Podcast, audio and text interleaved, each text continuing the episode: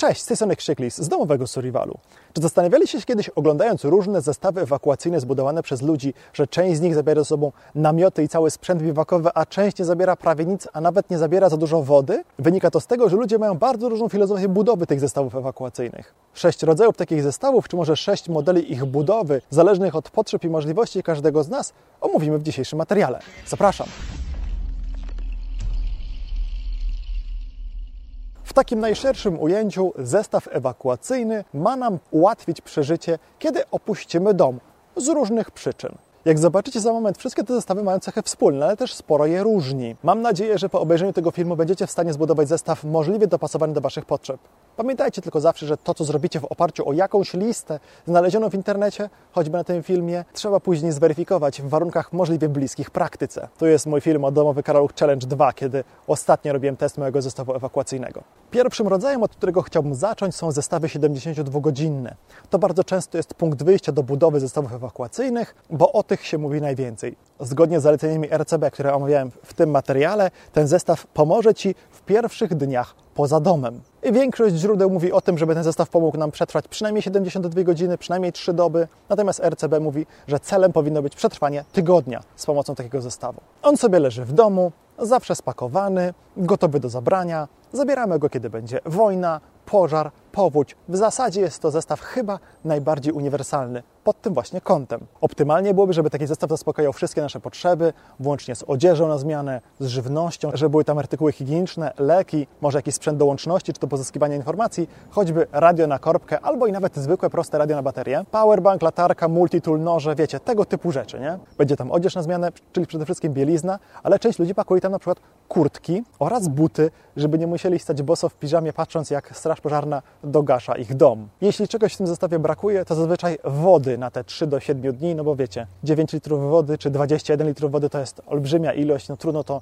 nosić w tym zestawie, a zazwyczaj liczymy się z tym, że w najgorszym wariancie będziemy ten zestaw musieli nieść na plecach. Zamiast dużych ilości wody w takim zestawie znajduje się więc zazwyczaj jakiś sprzęt do pozyskiwania i uzdatniania wody, na przykład torebki strunowe, filtr turystyczny albo tabletki do dezynfekcji wody. I ten zestaw ma nam pomóc wtedy, kiedy będziemy musieli uciekać z domu, gdzieś koczować w samochodzie, albo kiedy zostaniemy umieszczeni w sali gimnastycznej czy centrum handlowym razem z innymi uchodźcami. Pomoże także wtedy, kiedy musimy spędzić kilka dni z dzieckiem w szpitalu. Dla mnie to był zawsze papierek lakmusowy do sprawdzania jakości takiego zestawu 72-godzinnego. Jeśli on nie pozwoli Ci przetrwać kilku dni w polskim szpitalu, to znaczy, że jest zbudowany źle. A tutaj jest link do naszej Encyklopedii Nowoczesnego Survivalu z przykładową zawartością takiego zestawu. Drugim, nieco bardziej odchudzonym wariantem będzie zestaw ucieczkowy. Tutaj kładziemy nacisk na to, żeby umożliwić szybką, sprawną, łatwą ucieczkę z miejsca, w którym jestem, do miejsca, w którym chcę być. Czyli z natury rzeczy to docelowe miejsce też muszę mieć wybrane, przygotowane, określone. Wtedy zabieram ze sobą mniej sprzętu, żeby mi było prościej tam dotrzeć. Przykładowo, jeśli mam z domu do celu ewakuacji 40 km, co w najgorszym razie piechotą pokonam w ciągu dnia, 1,5, maks 2 dni, to naprawdę nie muszę mieć ze sobą w tym zestawie ucieczkowym żywności i wody na 72 godziny. Nie potrzebuję mieć odzieży na zmianę, nie? Może ewentualnie zapasowe skarpetki. No, jak się woda dostanie do butów, będziemy chcieli je zmienić. W takim scenariuszu, do którego przygotowujemy ten zestaw, nie będziemy siedzieć i biwakować, rozpalać ognia, gotować posiłków, czyli jeśli jedzenie, w ogóle jeśli jakiekolwiek jedzenie, przecież jeden dzień, 1,5 dnia spokojnie wytrzymamy bez jedzenia, jeśli jakiekolwiek jedzenie, to raczej batony, czekolada czy takie racje skompresowane żywnościowe, a nie liofilizowane dania albo coś w puszkach, co trzeba albo podgrzać, albo do czego potrzeba wrzątku, który trzeba ugotować i trzeba mieć jeszcze kubek do ugotowania tego wrzątku, nie? W zestawie ucieczkowym tego wszystkiego nie zabieramy. Batony, a nie dania. Do batonów nie potrzeba ani sztućców, ani kubka, ani talerza itd. W takim scenariuszu możemy nawet nie zakładać potrzeby przygotowania jakiegoś takiego sensowniejszego, porządniejszego schronienia, żeby tę jedną noc gdzieś spędzić, nie? Może to być tylko kilka koców termicznych i jakiś odcinek taśmy klejącej, żeby coś z nich na prędce sklecić, gdzieś tam przyczepić do jakiejś ściany, do jakiegoś zaułka w murze. Taki zestaw buduje się wtedy, jest to łatwiejsze wtedy, gdy mamy dobrze rozpoznaną trasę ewakuacji z domu do tego celu. Wiemy, gdzie na przykład znajdziemy po drodze jakieś pustostany, w których moglibyśmy spać, albo nawet przepust pod autostradą, który nas ochroni przed deszczem, może częściowo też wiatrem, no ale oczywiście nie całkiem przed zimą, więc zabierzemy te parę koców termicznych, nie? Przez to oczywiście noc przyjdzie nam przetrwać w dużo większym dyskomforcie, ale za to będziemy mieli większy komfort, nosząc mniej rzeczy na plecach. Jeśli mamy dobrze opracowaną trasę ewakuacji, dobrze rozpoznaną tę trasę, to możemy umieścić na niej jakieś skrytki z zaopatrzeniem, na przykład z żywnością, z wodą, może jakiś sprzęt właśnie, nie wiem, jakąś taką paczkę kilku rzeczy, plandeka, sznurek, śledzie do zbudowania zaimprowizowanego schronienia, albo przynajmniej rozpoznania na trasie miejsca, z których będziemy mogli zaczerpnąć wodę, żeby nie musieć jej nosić w czasie ewakuacji. Taki zestaw zabieramy ze sobą wtedy, kiedy zakładamy, że do domu wrócimy, że nie musimy zabierać naszego dobytku, ale że z jakichś względów bezpiecznie będzie przeczekać nam jakąś kryzysową sytuację poza miastem niż w samym mieście.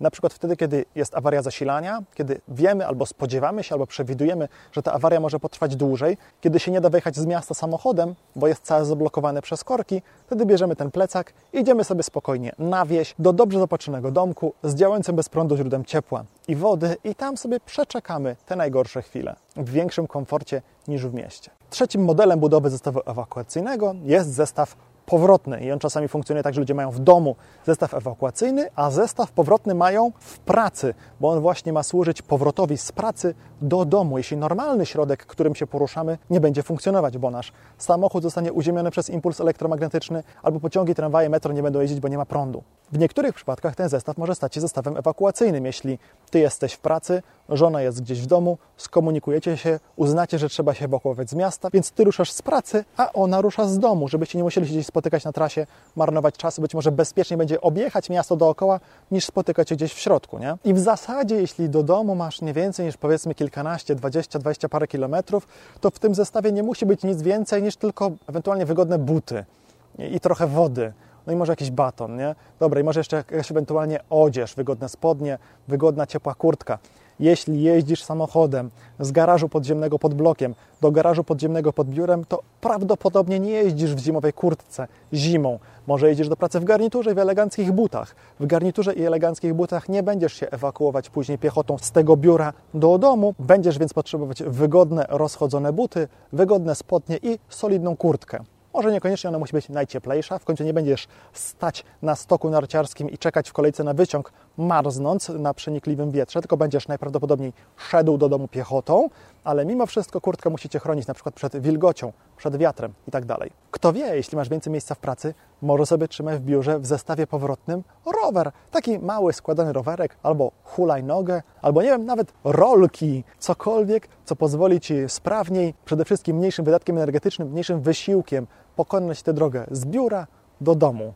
Nawet rolki się do tego nadadzą. Choćby się miał potem gdzieś po połowie tej trasy wrzucić do śmietnika. Nie wiem, czy o tym wspomniałem, więc powtórzę. W takim zestawie warto byłoby mieć zapas wody, choć niewielki, właśnie na ten jeden dzień tej podróży piechotą do domu, no bo jak wszystko padnie, to może nie będzie już wody w kranach, jeśli nie będzie dało nabrać w biurze wody. Ten scenariusz jest podobny do tego, w jakiej sytuacji ja byłem jeszcze parę lat temu, zanim zaczęliśmy pracować zdalnie przez pandemię.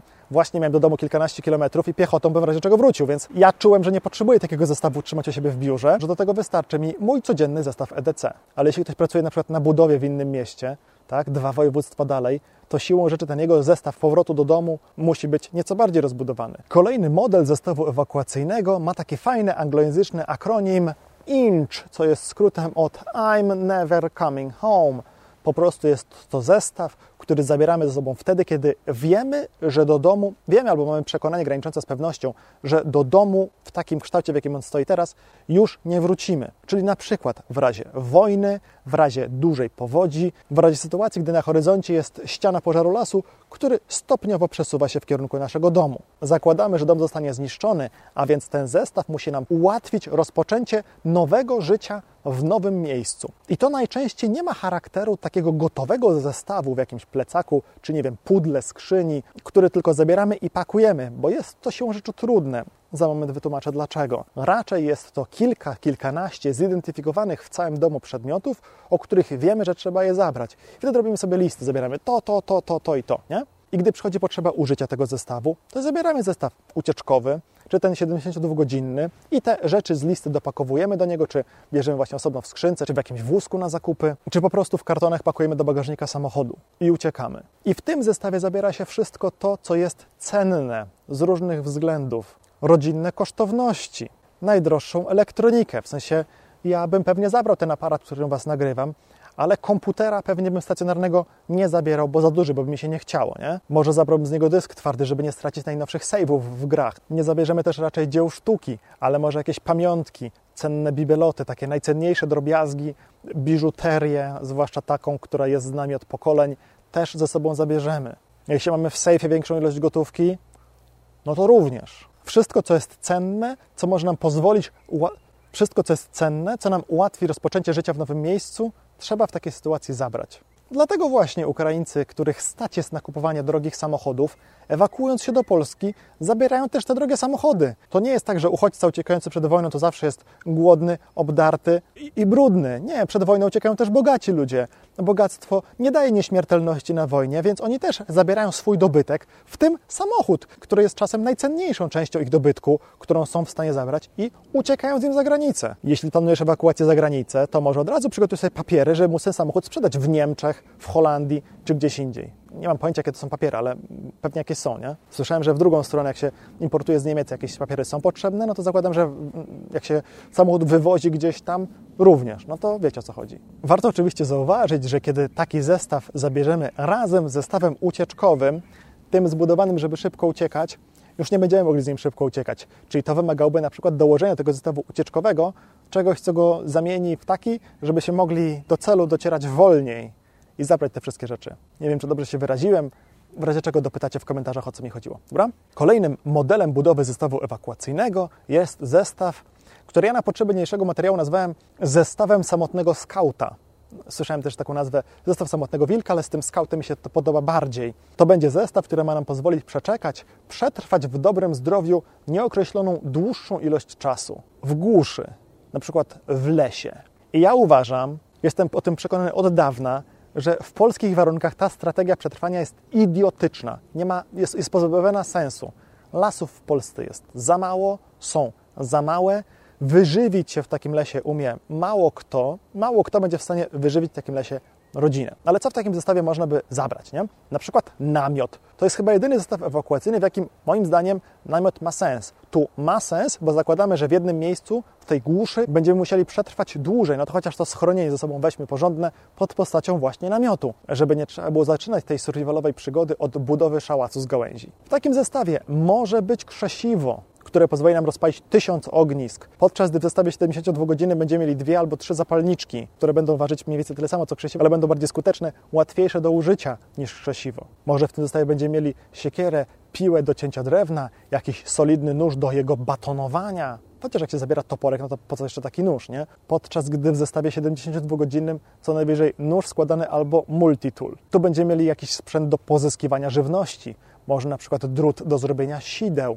Może jakiś zestaw wędkarski, wiecie, żyłka, haczyk, ciężarki, spławiki. Może nawet składana wędka albo 2 i przynęty do tego. Jeśli nasz pomysł na przeżycie zakłada, że będziemy siedzieli w lesie nad jeziorem, nawet może to mieć sens.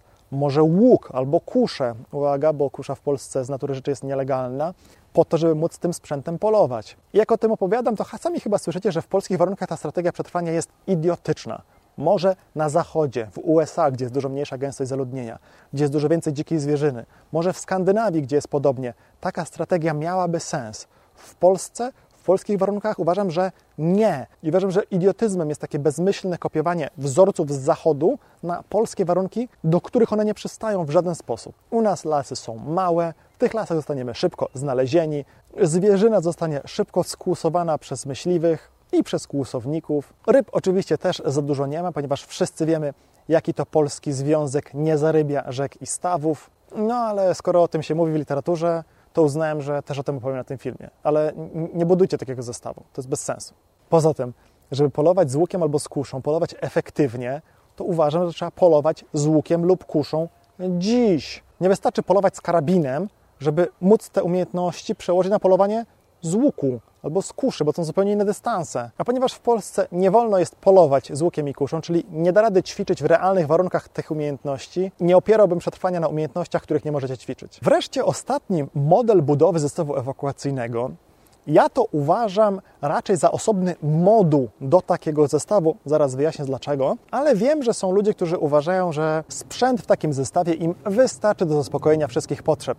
Chodzi mianowicie o zestaw, nazwijmy go roboczo taktyczny, z jakim sprzętem do bronienia się przed ludźmi. Wiecie, wężowy prepersing, już nie pamiętam skąd to pojęcie się wzięło, ale jest z dupy, zakładał, że będziemy polować na innych ludzi, żeby uzyskać potrzebne nam do życia zasoby. To jest idiotyczne, bo zastępujemy uzależnienie od sklepów i wodociągu uzależnieniem od biednych ludzi, którzy też niczego nie mają. To jest idiotyczne. Ale ten zestaw taktyczny ma służyć nam do obrony naszego życia, zdrowia, bezpieczeństwa na drodze z domu do celu ewakuacji. Dlatego ja uważam, że to raczej trzeba myśleć o tym w kategoriach takiego modułu. Kiedy ewakuujemy się z domu, zabieramy te rzeczy. Zwłaszcza wtedy, jeśli przewidujemy, jeśli spodziewamy się, że na tej trasie może nas czekać jakieś niebezpieczeństwo, które zneutralizujemy za pomocą na przykład broni palnej. I oczywiście oprócz tej broni zabieramy magazynki, jakieś oporządzenie taktyczne, nie wiem, kamizelki, na których się te magazynki wiesza, czy ładownice, żeby sobie je potem wszczepić do plecaka. Może kamizelkę kuloodporną, takie płyty balistyczne, może jakąś stazę, jeśli nie mamy jej w zestawie 72-godzinnym albo w EDC. W sumie dopóki nie jesteśmy na wojnie albo nie pracujemy na strzelnicy czy w pogotowiu, no to szansa, że taka staza będzie nam potrzebna jest siłą rzeczy niewielka. I oczywiście w polskich warunkach może to być na przykład broń czarnoprochowa wraz z zapasowymi nabitymi bębenkami albo patronami do szybkiego załadowania rewolweru, albo w wariancie budżetowym siekiera, maczeta, kij baseballowy albo łom. Albo ten łuk wspomniany wcześniej. Jak ktoś ma łuk, to może będzie się nim bronił w razie czego. To się wydaje absurdalne, ale lepiej mieć do obrony łuk i kij niż tylko kij. Ważne, żebyśmy z tego sprzętu potrafili skutecznie korzystać, czyli celnie strzelać. Co mi po tym łuku, jeśli nie potrafię kogoś tym łukiem trafić? Co mi po pistolecie, jeśli nie umiem z niego bezpiecznie korzystać i zrobię nim krzywdę sobie albo komuś z mojej rodziny? Nawet najlepszy karabin z zapasem amunicji nic ci nie da, jeśli masz źle ustawiony celownik. Sami rozumiecie, to są chyba rzeczy oczywiste. Trzeba tym sprzętem umieć się posługiwać i znać jego ograniczenia. I łatwo mi sobie też wyobrazić, że ten moduł zabierzemy ze sobą również, kiedy nie planujemy wracać do domu, czyli w scenariuszu I'm never coming home, ponieważ no, broń i amunicja z natury rzeczy zazwyczaj jest dosyć cenna. Więc w scenariuszu, w którym zakładamy, że dom może zostać zniszczony, raczej ją zabierzemy. Bardzo mnie ciekawi, który z tych modeli budowy zestawów ewakuacyjnych jest Wam najbliższy. Więc piszcie proszę koniecznie w komentarzach pod filmem i wyjaśnijcie też dlaczego. A jeśli chcecie się dowiedzieć więcej o tym, co w takich zestawach ewakuacyjnych może być, to tutaj jest playlista omawiająca po kolei wszystkie kategorie rzeczy, które w tych zestawach warto ze sobą mieć. Do zobaczenia, trzymajcie się, cześć!